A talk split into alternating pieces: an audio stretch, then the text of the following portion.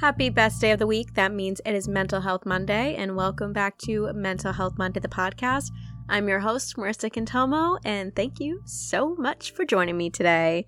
So, if you listen to last week's episode, I talked all about how I was struggling to take care of myself, and I'm really struggling with all aspects of taking care of myself, but the one thing that was really getting under my skin the most was the fact that my space was a mess. Because I feel like whenever my space is really messy, my brain is really messy. Whenever my brain is really messy, my space is really messy, and so on and so forth. It's just like they go hand in hand together.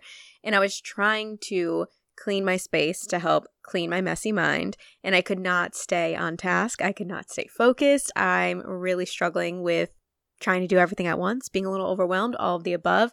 And I started this new kind of like chore chart. So if you didn't listen to last week's episode, go take a listen to that. Super quick episode and some really helpful tips about how to stay on task. So I'm here to report back that I followed week one, not fully, but I kind of followed week one. So the list was Monday, Tuesday, do certain tasks, whatever, Wednesday, do another.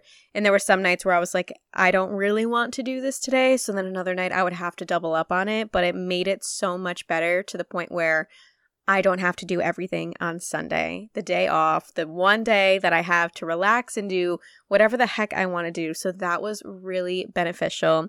And I normally record Sunday the day before the episode is set to come out. So that also takes away a little bit of the relaxing time on Sunday. But for the first time in a really long time, I actually felt good and I felt relaxed. I think a lot of that is due to the fact that I followed this chart and I'm really working to try to do the little things to make my life easier, like hanging up my freaking coat when I get home or putting my clothes in the laundry basket when I'm done. Like there's little small things that I was being so mindless about and just kind of making my life more difficult when it comes to my day off. And I think another reason why I feel so much better is because I had to do a hard thing, which was saying no to someone. I had to turn down an offer for something which I knew would leave people disappointed. I knew would leave people not happy with me, or maybe that's just kind of how I narrate it in my mind. I get really hung up on trying to please everybody in my life. I like to say yes to everything. I never want people to look at me like I'm mean or like I'm hurtful or like I'm disappointing them. I want everybody to think of me as a nice person or a helpful person or someone who's kind. And I know that's physically impossible. Like, logically, I know that's physically impossible, but I also just can't really accept that fact. I never want to be seen as a quote unquote bad person, I guess. And that is kind of really hard because then I end up overwhelming myself even more. And I get myself in a lot of situations that I'm like, how the hell did I get here? And I get myself stuck in these situations a lot because I love to say yes, yes, yes, yes, and yes, or I'll originally say no and then I'll feel guilty about that and then I'll end up changing my answer and saying yes. So I had this big hard thing that this big hard thing. I had this really difficult thing that was weighing on me the past week, which was also leading me to be overwhelmed and when I get overwhelmed and have to respond to someone, I ignore a lot of things as well. So if I know that someone is trying to reach me via phone, via text message, via call, I won't text anybody that entire day. I won't call anybody that entire day because I really want to ignore. I don't want to even see that person's message. I don't even want to see their name in my phone. And I leave it as a little reminder of eventually I will get to this. And then all the other messages and notifications add up. And then my brain feels like it's going to fry out. And I do the same if someone's trying to contact me via email and I will not even go near my laptop. I won't breathe near it. It will stay turned off all day, completely hidden, out of sight, out of mind. And then that has an effect on pretty much everything else in my life. It adds so much stress in my brain because I'm trying so hard to put it to the back of my mind and work on all these other things or do all these other things. But at the end of the day, I can like feel this tension where I'm trying to hide this. I'm trying to push back the thought. I'm trying to avoid it by trying to do all these other things instead. And then it's this big, like, mush. It's disheveled. It's not helpful. It's not fun. And I had a talk about this in therapy this past week. And I was like, I'm really struggling with this decision.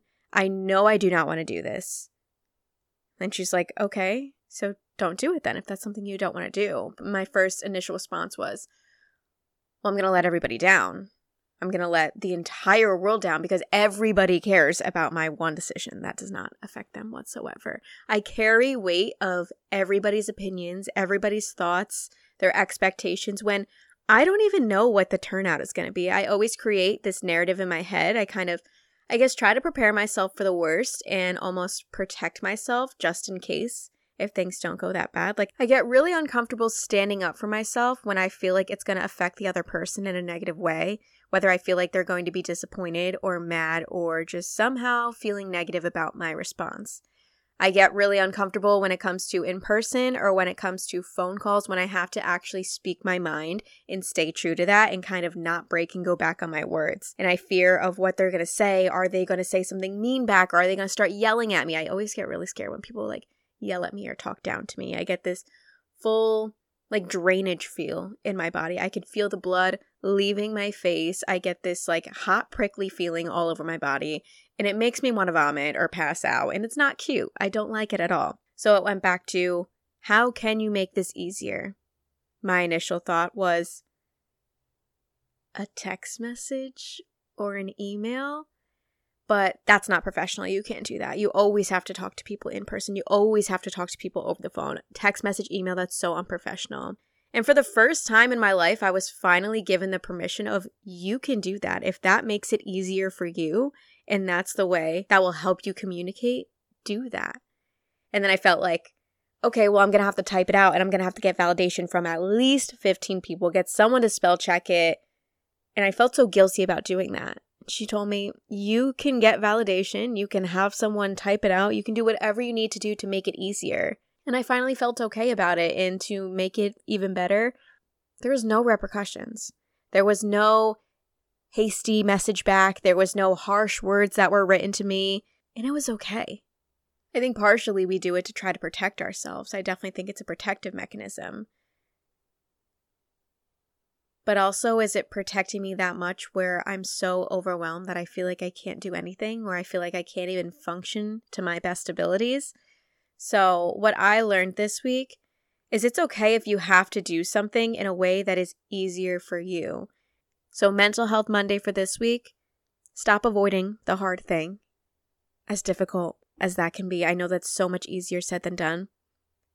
It's okay to have a whole team of help behind you, even if it's for something that you feel is so small. Sending that one message, turning that one person down, telling someone no. It's okay to have help. It's okay if things are hard.